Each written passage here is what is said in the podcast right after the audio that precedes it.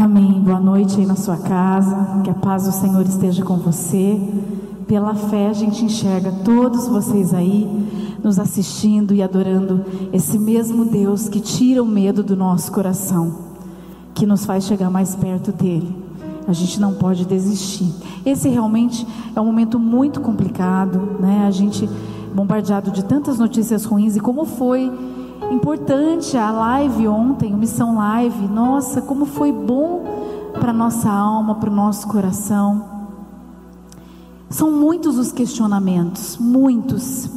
Quantos pensamentos passam pela nossa cabeça? Não sei você, mas cada dia que eu vejo um compromisso sendo adiado, né?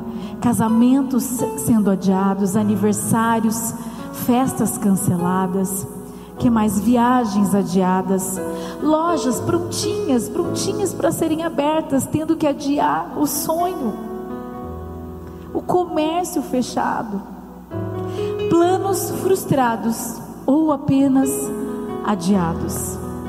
Nós tivemos também que adiar o char do Davi, do nosso bebezinho, que ia ser agora esse final de semana, e por precaução, por prudência, a gente adia, não sabe se vai ter o tempo, né? Eu já estou quase entrando aí no oitavo mês de gestação, mas o Senhor está no controle. Fato é que nós fazemos planos, a palavra de Deus diz, mas a resposta certa vem da boca do Senhor. E nós temos que confiar no Senhor, que confiar que mesmo que a gente tenha que adiar, mesmo que a gente tenha que até mesmo cancelar, que todas as coisas cooperam para o bem daqueles que amam a Deus, daqueles que foram chamados segundo o seu propósito. É isso que acalma o meu coração. A gente fala muito para vocês aqui na igreja que às vezes a gente recebe uma palavra e ela não é para aquele dia. Né? E eu me lembrei de duas ministrações que eu fiz esse mês. A primeira, a primeira delas foi quando eu falei da fragilidade humana. E eu lembro que eu falava exatamente ainda que o coronavírus ele estava na China.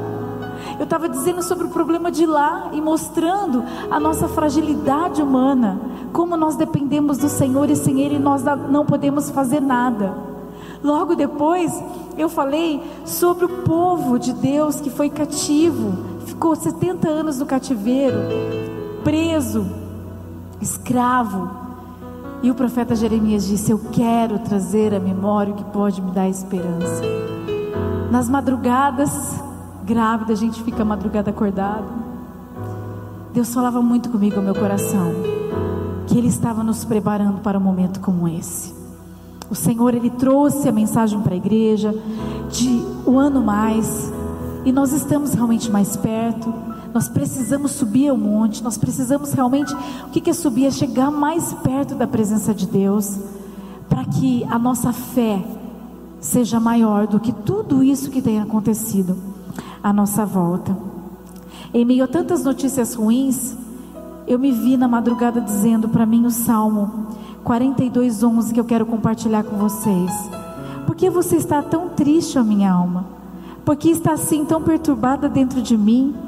Ponha sua esperança em Deus, pois ainda o louvarei, e Ele é o meu Senhor e o meu Deus. São muitos questionamentos. Eu jamais imaginaria viver uma situação, ninguém imaginaria viver uma situação como essa que nós estamos vivendo.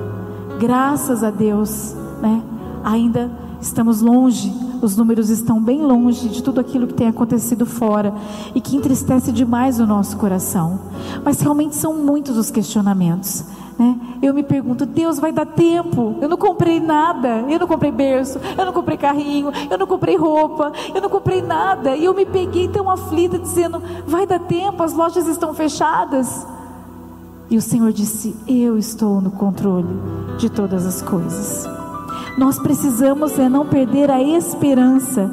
E me veio algo no coração, uma experiência que eu compartilhei na igreja anos atrás sobre um cientista que ele fez uma experiência com ratos. Ele colocou alguns ratos dentro de um balde e ficou vendo quanto tempo eles demorariam ali nadando. E deu 15 minutos, todos morreram, afogados, cansados. Eles desistiram de nadar. Então ele pensou, ele pensou e ele fez diferente. ele colocou novamente um grupo de ratos dentro de um balde com água. E antes de se aproximar os 15 minutos, ele retirou esses ratos. Ele alimentou, ele deixou eles se secarem, ele deixou eles descansarem e voltou eles para a água, para o balde. E incrivelmente, eles nadaram 60 horas. Antes eram 15 minutos, 60 horas. O que fizeram esses ratinhos continuarem nadando?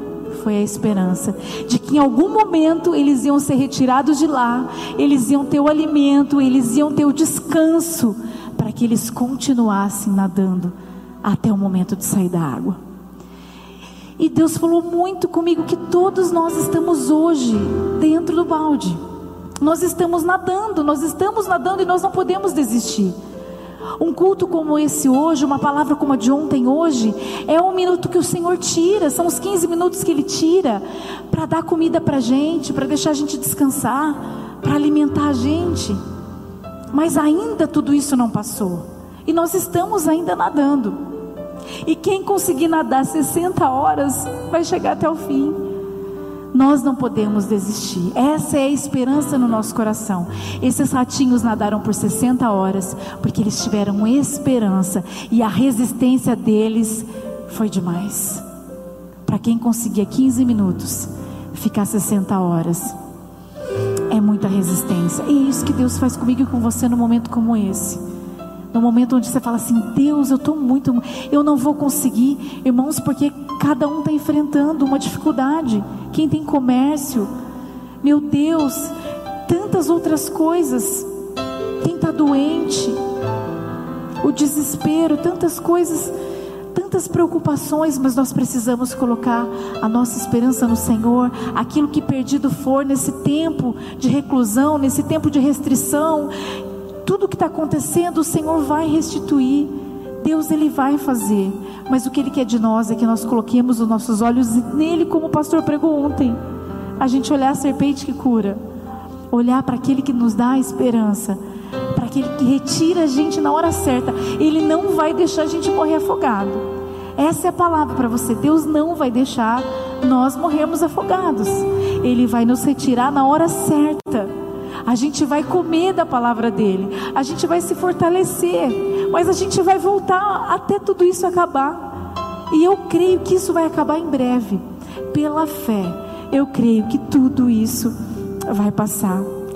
Romanos 15, 13 diz assim: Que o Deus da esperança os encha de toda alegria e paz, por sua confiança nele, para que vocês transbordem de esperança pelo poder do Espírito Santo.